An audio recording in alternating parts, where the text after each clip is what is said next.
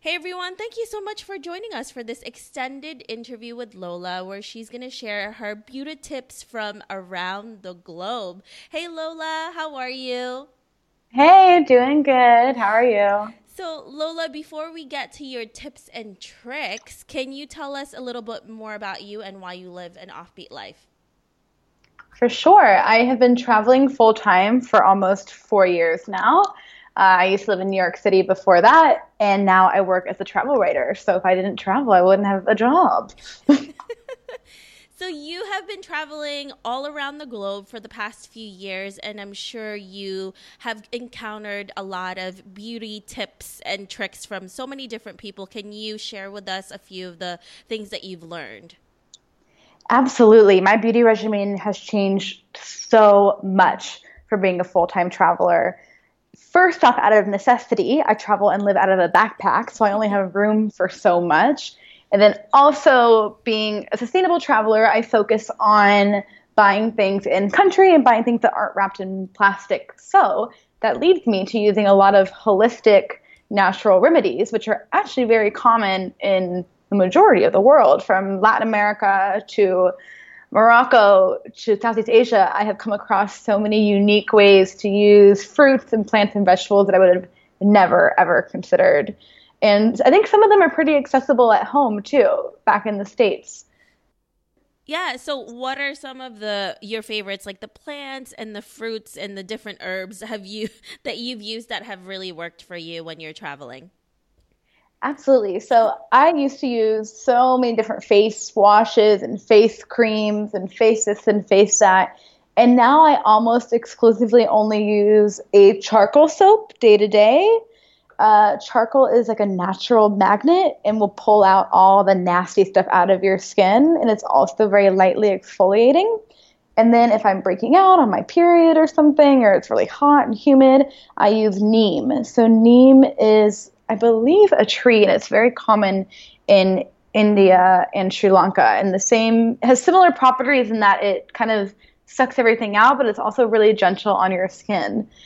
And then I've kind of swapped out. I don't use conditioner anymore. I don't use a lot of face creams. I use a lot of coconut oil. I put that in my hair on my skin day to day. But special treatments go, favorite spa treatments that I've had, and let me tell you, I get them a lot because they're normally about eight to ten dollars for an hour.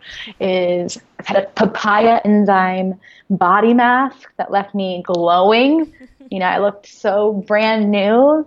A coconut husk scrub will take off every dead cell on your body. And aloe is not just reserved for sunburns. Aloe can help clear up acne scars. It can help with any kind of inflammation, as can turmeric.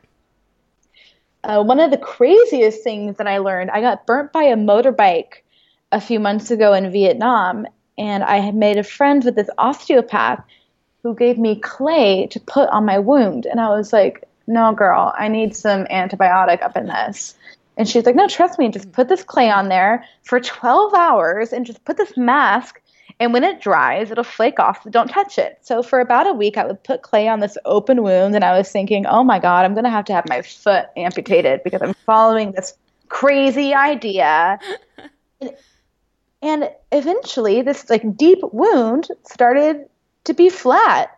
And now I have a scar, but the skin is totally soft to the touch and I honestly think it's healed better than it would have if I had been putting um, Neosporin on it or something. And she actually drinks this clay as a cleanse every morning. So I haven't gone that far. yeah. I I fully believe in this in magical clay now, and I believe it's just um, I think it's clay made from volcanic ash. So when I first started traveling, it was really hard for me to find the makeup that I liked. Even in I lived in Madrid, so like even in Spain, it was hard to track down the makeup that I liked. And then by the time I got to India, it was just so fun to just use the the makeup they use. You know, they have incredible kohl for eyeliner, the most vibrant lipsticks you've ever seen in your life that would just stay on all day. So I really just kind of played with with local local products and then I was in a relationship for a long time and had been single since January, and I really felt like a big part of what wasn't satisfying me in that relationship was only feeling beautiful when I was fully made up, which isn't really realistic with my lifestyle anymore. And I love makeup. I've always loved to, you know, present myself the way I want to be presented or make myself feel beautiful by trying different things. Or as a kid, you know, I was definitely had either all the black eyeliner or blue glitter all over my face. you know, so I've always loved to use makeup but there came a point where I wasn't doing it for myself anymore, and I was doing it because it was the only time my partner really made me feel pretty, and that's terrible. Yeah. And and no one no one should feel that way.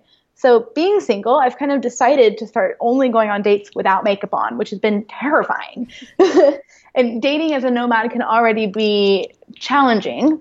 You know, to find people and meet people that are like-minded and you get along with, it's a whole other barrier to do that on the road. But you know what? No one has noticed. No one has told me, hmm, is that an acne scar? Hmm, did you not sleep much last night? Hmm, looks like you need some sun. No one has said anything like that. I have felt beautiful from the inside out. And it's been really important for my healing after coming out of a breakup, but also just my self worth. And I still love to wear makeup. I would absolutely not not put makeup on but it's been a really interesting kind of experiment for me. It's it's really amazing how makeup makes you feel like that, right? And we're all programmed as women that we need that in order to feel beautiful. For sure. I mean, I don't know about your experience in New York, but working in fashion and beauty, I had times where I was about to walk into a meeting and my boss would say to me like, "Lola, don't you want to put on some eyeliner?" And I'd be like, "What?" Like can I not kill this meeting without eyeliner on? You know? And so, kind of breaking down my relationship with makeup has made me appreciate in a different way now. Where, like, if I decide to put on eyeliner or a red lipstick, I really feel like, oh, this is fun, you know? And it's for me, it's not for anyone else but me now. And that was something I really had to get back to. Yeah. And it also allows you to take care of your skin on its own and also your body in that way because I think it's also cover for flaws that we think we have but then when you don't have that anymore you're like oh i need to take care of myself and i need to do all these other things that's more healthy for me Absolutely. And that, that's such a good message for life, right? That rather than covering things up, kind of dealing with them head on and accepting them and loving them and, and letting them be a part of you, you know? That should be the first thing that we should do instead of putting on makeup. But it's so hard to do that when you're in certain areas or parts of the world where it's expected of you as a woman to do that. Absolutely. It's so deeply rooted in our culture in the States. I went on a date with a guy in New York once, and I couldn't believe it. The first thing he said to me was, "Oh, you didn't get a manicure?" I was like, "I'm sorry. I've been at my job where I'm a director of a marketing agency all day. Like, did you get a manicure?" That's ridiculous. Astonished, and especially at that point in my life, I was curling my hair every day, putting my makeup on every day, getting my nails done a lot, and I loved it. You know, I was doing that because I loved it. Yeah. But I was like, "Whoa, dude! Like, what was your beauty routine before this date?" You know and women we spend so much money on like our physical upkeep for a date and that's wild. You know how many appointments we make before a date to get our hair blown out to get our nails done. You know maybe we wear eyelash extensions i don't know. And we do that to make ourselves feel beautiful but what do men do shave? Put on cologne and make sure that their clothes are not wrinkled. Usually way too much cologne too right? Yeah. Oh, that's another thing. Essential oils are something that have become a huge part of my life through traveling, uh, using them as perfume, but also knowing which ones make me feel calm or energized and learning about the different properties that different scents have has been a really exciting part of traveling for me.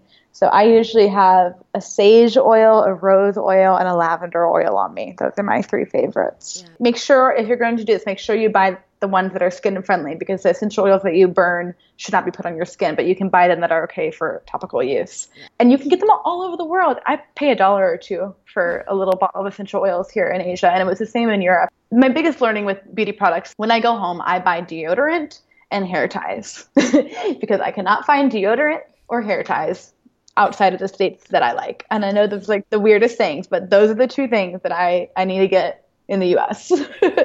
I found the name of the clay. I'm probably going to say it wrong. bentonite clay. It's literally spelled bin tonight. B E N, sorry, like like the man. Tonight I T E. It's yeah, it's, but if you Google like volcanic volcanic ash clay, I think you could find it that way too, because that's what a lot of these sites are saying. Perfect. I'm glad you were able to find that for us. So, Lola, if oh. our listeners want to know more about you and to follow along your travels, where can they find you? I have a responsible travel blog they can follow. It's called Miss Filatelista. That's M I S S F I L A T E L I S T A dot com. And it's also Miss Filatelista on Instagram, Twitter, Facebook, and Pinterest. And I would love to hear from you if you have any questions about holistic beauty or sustainable travel or anything like that. Perfect. Thank you so much, Lola, for speaking with us. I really appreciate it. Of course. It's been great. Go get some clay. Yeah.